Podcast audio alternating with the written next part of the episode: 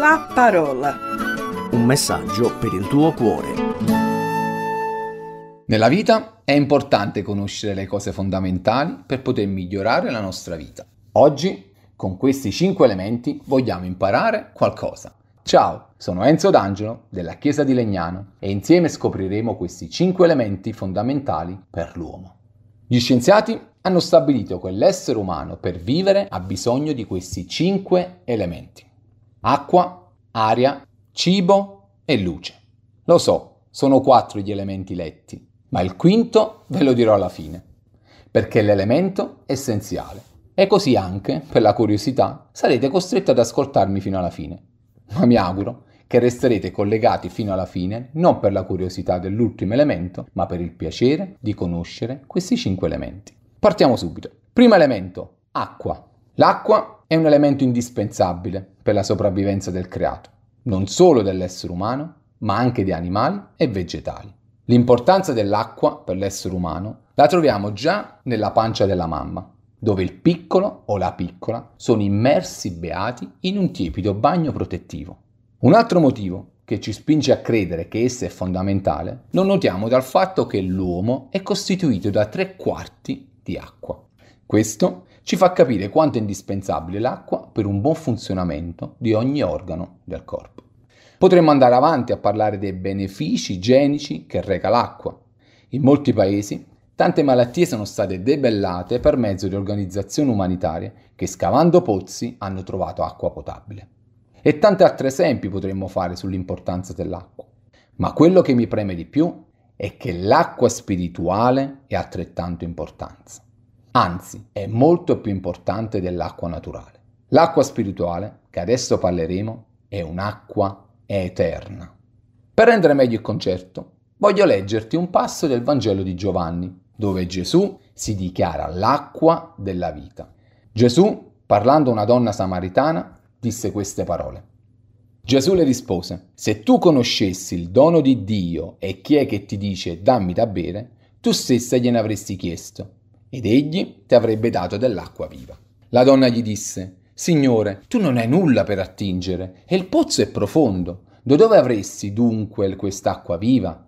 Sei tu più grande di Giacobbe, nostro padre, che ci diede questo pozzo e ne beve egli stesso con i suoi figli e il suo bestiame? Gesù le rispose, ma chi beve dell'acqua che io gli darò non avrà mai più sete. Anzi, l'acqua che io gli darò diventerà in lui una fonte d'acqua che scaturisce in vita eterna. Vangelo di Giovanni, capitolo 4, dai versetti 10 a 14. Una donna samaritana incontra Gesù mentre esce ad attingere dell'acqua al pozzo.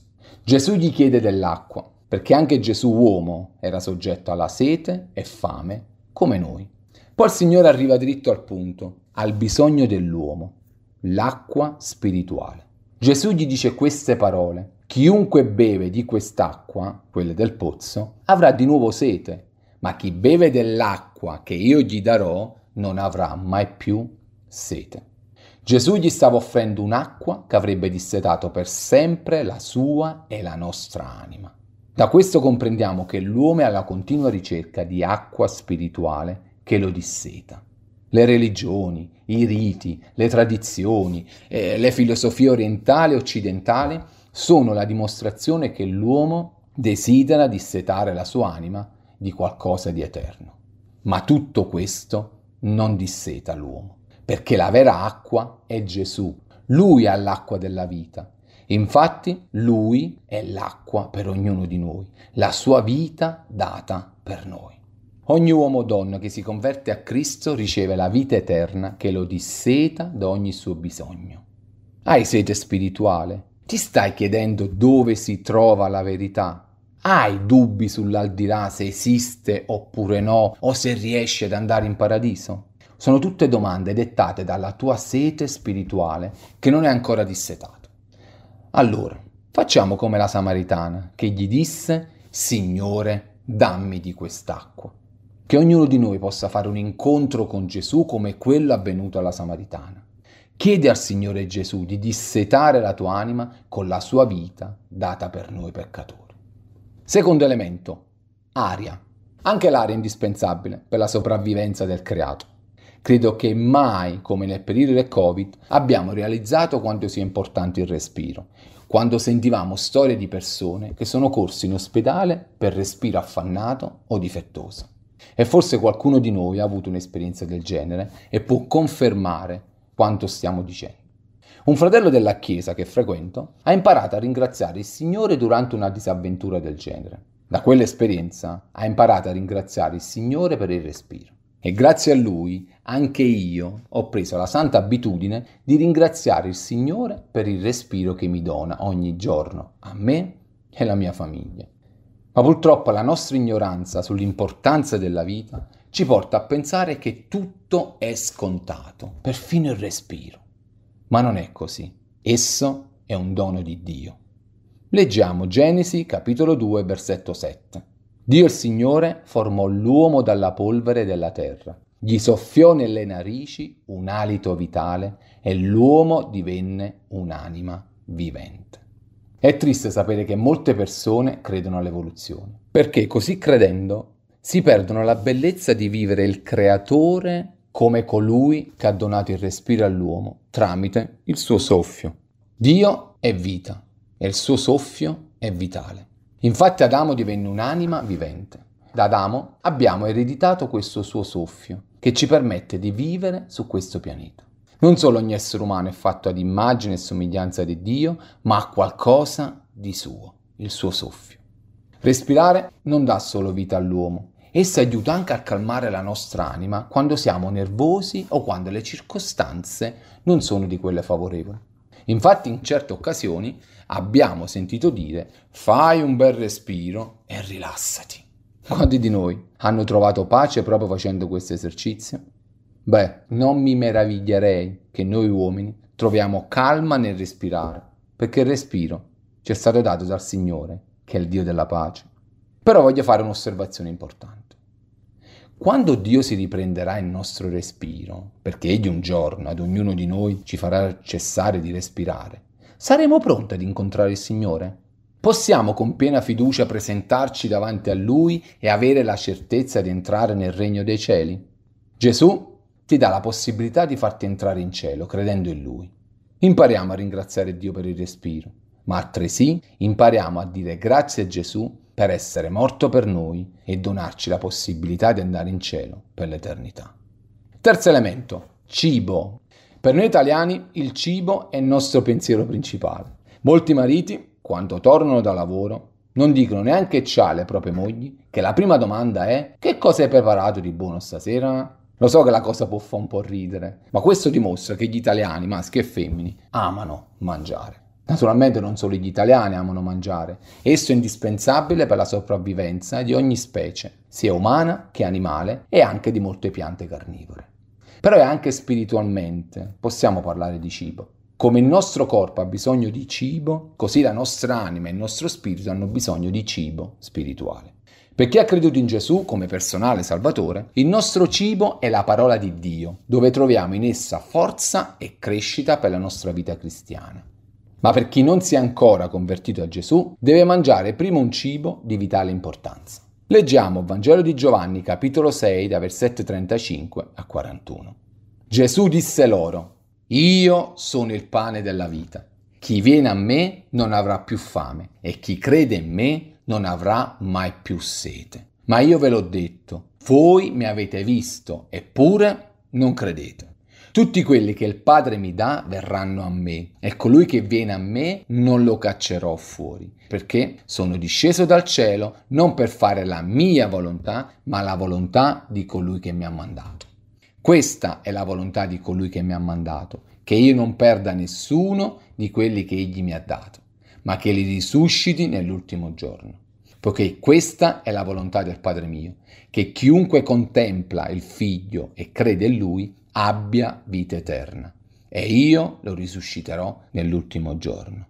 Perciò i giudei mormoravano di lui perché aveva detto, io sono il pane che è disceso dal cielo. Ma quanti di noi vorrebbero che al posto del pane cadessero soldi dal cielo? Ma Dio che ti ama ha pensato di far scendere dal cielo ciò di che davvero tu hai bisogno.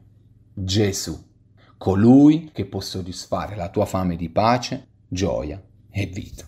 Come con la Samaritana, chi credeva in lui non ha più sete, così è per chi crede in lui non avrà più fame. I soldi aiutano, ma in certi casi non ti danno la pace. Lo so che è una frase fatta, ma è la verità. I soldi non ti fanno fare scelte giuste, ma Gesù può preservarti dalla sofferenza. I soldi non sfamano la tua fame spirituale, ma Gesù sì. Questo perché la Bibbia dichiara che Dio ha perfino messo nei loro cuori il pensiero dell'eternità. Ecclesiaste 3:11. Ogni uomo pensa all'eternità. Molte sono le domande sull'aldilà, ma nessuno sa dare una risposta certa. Cristo è venuto per darci certezza sul nostro futuro dopo la morte. E lui dice così, colui che viene a me non lo caccerò fuori. Non fare come molte persone che rigettano Gesù come pane di vita. Per loro ci sarà un'amara sorpresa quando dopo la morte Dio li caccerà dalla sua presenza. Allora, non lamentarti con Dio che i soldi non cadono dal cielo, ma piuttosto ringrazialo perché ti ha dato Gesù che è venuto dal cielo. Quarto elemento, la luce. Anche con la luce possiamo dire è molto importante.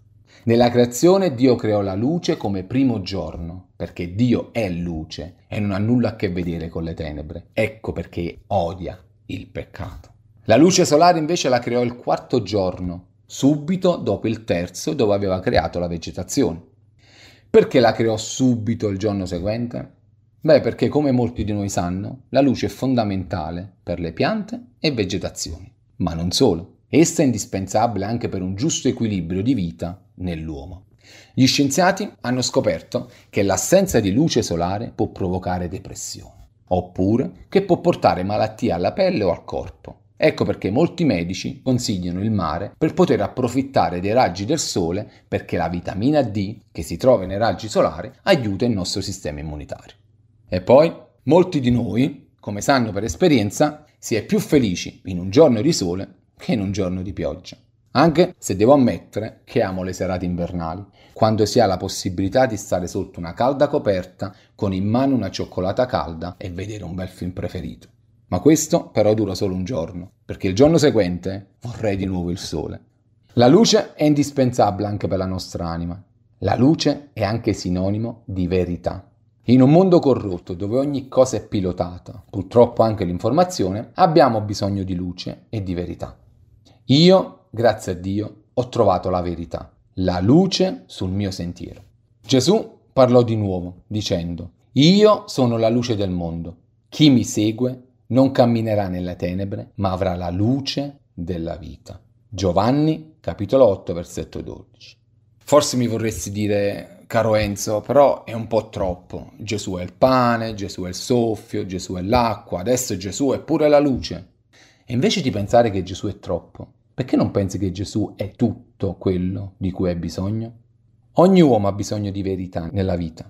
Molti di noi siamo sballottati a destra e a sinistra per le troppe teorie, troppe informazioni troppe propagande, ma non solo quelle politiche. Ci sentiamo imprigionati da ogni pensiero e non sappiamo cosa fare perché non sappiamo qual è la verità. Gesù disse, conoscerete la verità e la verità vi farà liberi. Giovanni capitolo 8 versetto 32. La verità rende libero l'uomo e Gesù vuole liberarti se ti affidi a Lui e alla Sua parola.